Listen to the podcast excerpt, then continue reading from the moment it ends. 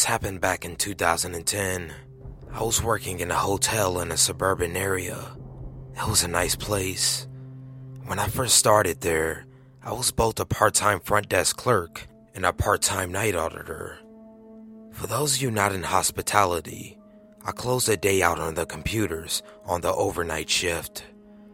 I had just been promoted to a day job and had a week left at the front desk before I was switching to my Monday through Friday gig, and it was just like any other night. At about three a.m., I received a phone call.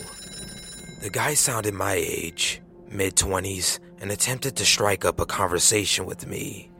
I have to get my name when answering the phone, so he gets my name, of course, and starts asking me personal questions. Do you have a boyfriend? Would you want to go out for a drink? Which were harmless, but nevertheless, I tell him I'm hanging up as I had a job to do. He wouldn't give me a name. Instead, he said, "Why don't you call me John?" I hang up and finish my shift. The next night, at about three thirty a.m., I receive another phone call from John. He started off with asking me out for a drink again, to which I declined and hung up the phone. He called back about five times that night, each time getting more lewd in his comments and just tried to keep me talking. He ended his last call with the phrase, "I see you like singing karaoke. I love doing that. Let's go out together sometime." Shit, I think. He found me on Twitter.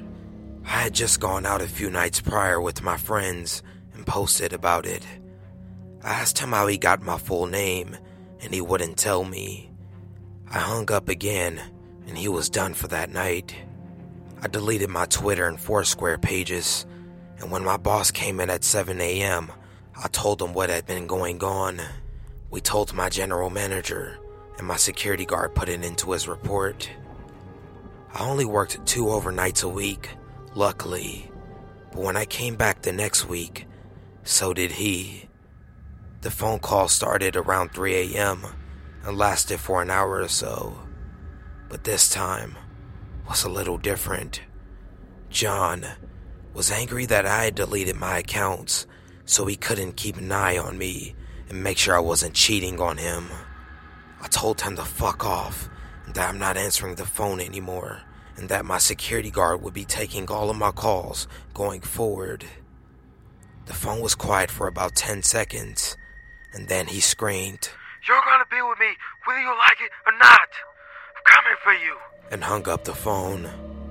I, of course, freaked the fuck out and called the police. Luckily, I had my security guard there, so I wasn't completely alone. But it must have been a slow night, because it took the cops mere minutes to get there. I called my night supervisor, who left at eleven p.m., and he managed to calm me down. One cop was nice enough to stay until my shift was done, and with that, I told my boss that even though I had a week left of overnights, I couldn't and wouldn't do it. Thankfully, they understood, and I moved to daytime hours, as well as sent an email out to everyone telling them that anyone who called for me was sent directly to the G M. Thankfully, everything stopped after that, minus a few phone calls the security guy got for about a week. He told the guy that I had quit because of him, and the call stopped. Still creeps me out, though. We think he may have been a former guest at the hotel, but I never found out who it was. I worked in fast food during high school, and when I started college. I was a fairly small eighteen-year-old girl at the time, and I was scheduled to close the restaurant that night at around midnight. We had been pretty dead, and labor cost was pretty high. So at about nine thirty, I was the only one left up in the front while my manager took drive-thru orders. So around nine thirty-ish, this guy walks in wearing really nice designer clothing, including a brand new looking Aeropostale jacket with the hood up, pressed khaki shorts, and sunglasses. He keeps all of this on as he sits down at the bar-style seats at the end of the counter. This raises immediate red flags for me, because being dark outside, I feel like the guy is keeping his sunglasses on and hood up to obstruct my view and the camera's view of his face. I hesitantly stand there, unsure of what to do. I pretend to be busy and wait for him to say something. Sure enough, in a few minutes, he's behind me at the counter. "Excuse me, ma'am, but what could you give to me?" "I'm sorry? You know, when the food expires, I know it's not really bad. Could you give me something?" This guy still has not taken off the glasses, and when he speaks, he does so slowly. When he opens his mouth to talk, I notice he is missing most of his teeth, despite the fact he is a very young man. "I'm sorry, I can't. My manager needs everything to count the waste products. I can get you a glass of water." He accepts, half smirking. I hand him the water cup and dip behind the grill to find my manager. She seemed thoroughly unconcerned and told me to go back up front and get to work. Uneasy, I oblige. I continue to busy myself up front as I see the guy sitting there at the counter again, sipping water and watching me behind his sunglasses. I duck back into the side of the grill, not visible from the counter, and pull out my phone to text my boyfriend and father, both who live close by, trying to get someone out to keep an eye on the situation. I'm one word into my first text when my manager clears her throat behind me. I turn around and she has her hand out, waiting for me to put my phone in it. "I'm trying to get someone out here to make sure nothing happens. I'm scared." "You're fine. Give me the phone. You can have it back for music when the restaurant closes." Helpless, I surrender my phone and the only chance for rescue I had. I came back to the front and he sits there for a while, staring, with a weird half-smile on his face. About eleven thirty, he gets up and walks out. Relieved, I go on with my closing duties and forget all about him. We closed and got ready to leave the restaurant. I didn't have a car of my own, so my boyfriend would come pick me up at around twelve thirty in the morning. As I stepped into the sidewalk, from around the corner of the building, I saw a movement headed towards my direction, and I quickly jumped into my boyfriend's car. As soon as I touched the door handle, the movement immediately changed direction and headed the opposite way. I locked my car door, realizing who the person in the shadows was. It was the same guy that had sat in the lobby earlier, watching me. I fully believe he intended to wait for me and follow me out to my car, believing I had driven myself. I told my boyfriend to step on it.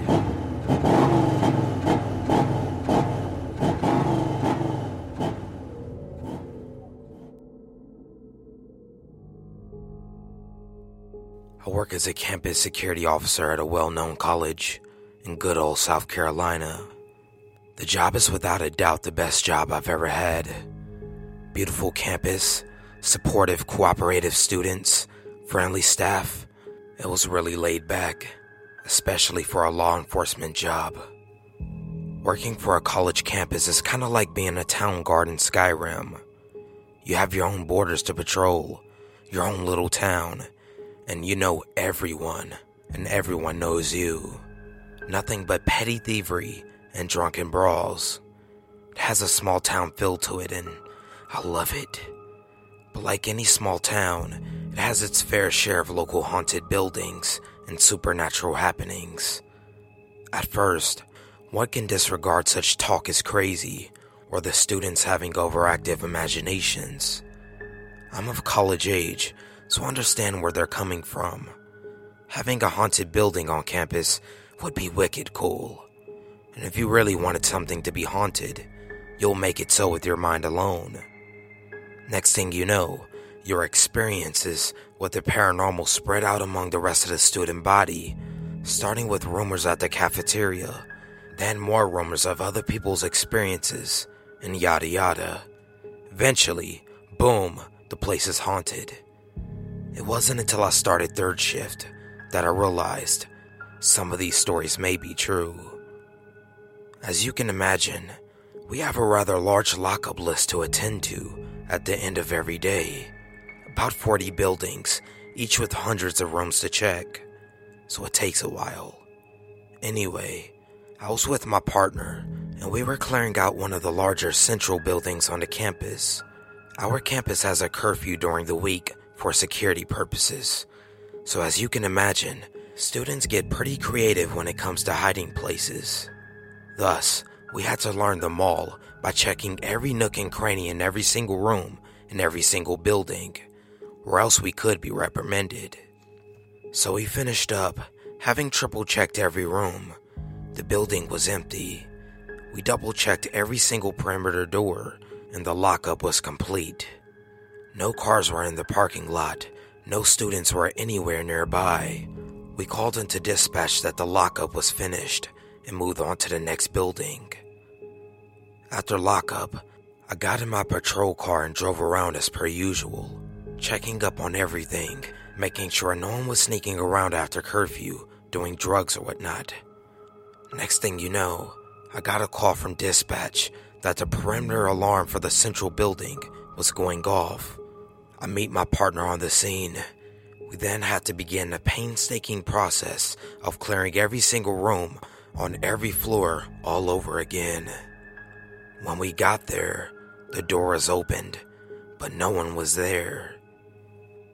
We couldn't figure out who had triggered the alarm, so we figured it was a teacher who had just forgotten something in their office. The downstairs doors were still locked, so we unlocked them to go check the rooms that lined the halls below us. Four hallways make up the downstairs area in a basic square bottom floor shape. Each stretched about fifty yards or so, and each was dimly lit by emergency lighting. We cleared them one by one until we got to the last hallway. There, at the end, in the very middle of the dark hallway, was a single desk facing us. This desk had seemingly come from nowhere. Each classroom cannot be opened without a key once it's locked, and once they're cleared, they're immediately locked down. None of the downstairs doors had been open. It is one hundred percent safe to say no one had been in there. We look at each other and slowly approach the desk. We triple-checked every classroom, but there's just no way someone could have hidden in there and waited for us to leave to do this. The desk was staring at us, and I know that doesn't make sense, but the desk seemed to be almost occupied, and even though it was empty, I felt as if we were being watched as we approached. The eerie feeling grew stronger the closer we got, and as we passed the desk, the feeling went away. Admittedly, we, two fully armed, trained and equipped officers, quickly left the building after we locked it again, both of us very unsettled. About thirty minutes pass, and I'm on patrol again, and dispatch notifies me that the alarm has gone off again. We return to the building to find it was maintenance. Admittedly relieved, we asked them what they were up to, and they were simply tending to an issue upstairs. We still had to re-clear every room again per lockup regulations. We deactivated the alarm, said goodnight to the maintenance fellas, and began our third lockup. The doors to downstairs hadn't even been touched. We go to clear downstairs again, and the hairs on both of our necks stand up. We were seriously spooked. Neither of us wanted to go down there, but we had to. I'm certain we nearly held our breath the entire time approaching that last corner. When we rounded it, the desk had company. Two more jointed, facing the wall. The third was still staring us down.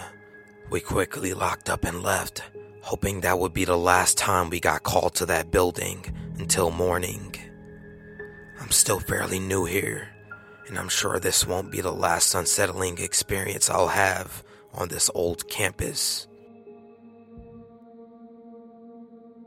It was winter two thousand twelve, and I was eighteen or nineteen at the time. I was working in a petrol station in an average-sized town in England. It was okay money for somebody who was at college at the time. It was just a shame that it was a weekend job. So while my friends were getting drunk and having fun, I was at the petrol station, serving taxi drivers and the occasional drunk. Anyway, back to the story. It started off like any other night. Serve people, clean up, do stock, the average night shift work. Since it was winter, the night was really dark, and you could only see faint outlines of people walking back and forth, even with the street lights. The place where I worked at was situated across the road from a pub and had an alley running beside it that led to a housing estate. Around three to four a.m., as I finished cleaning a set of shelves, I noticed a figure standing in the alley just outside the light, but just enough to hide his face, but you can make out his clothing. I initially brushed it off as somebody waiting for a taxi, as it seemed harmless enough. I sat down in my chair behind the counter and looked at my phone and played some games for a bit. When I looked up, it was five a.m., and he was still there, waiting, watching me. To make my situation worse, after five a.m., there's hardly any traffic or passerby. I had this gut feeling that he had some harmful intent. I was safe, however, as I was locked in till the morning. I stared back in a trance, trying to keep my eye on whatever he would do next. After a while, I needed to use the toilet, so I went and came back, thinking he might have walked off. But he didn't. He was still there. I then decided not to do my last job until my coworker came in to start their shift, as my last job was to take out the fire extinguishers and sand buckets. It got to about six a.m., and the figure faded back into the alley, and I didn't see him for the rest of my shift. When my coworker arrived, it was still dark, and I usually walked the ten minutes back home, but I got a taxi home after that shift. I felt like the guy could be anywhere, still watching me. I told my coworkers and family members about my experience, and they said they personally haven't experienced anything like it and wouldn't like to either. I was very nervous when doing my shifts from then on, feeling as soon as I let my guard down, he would strike.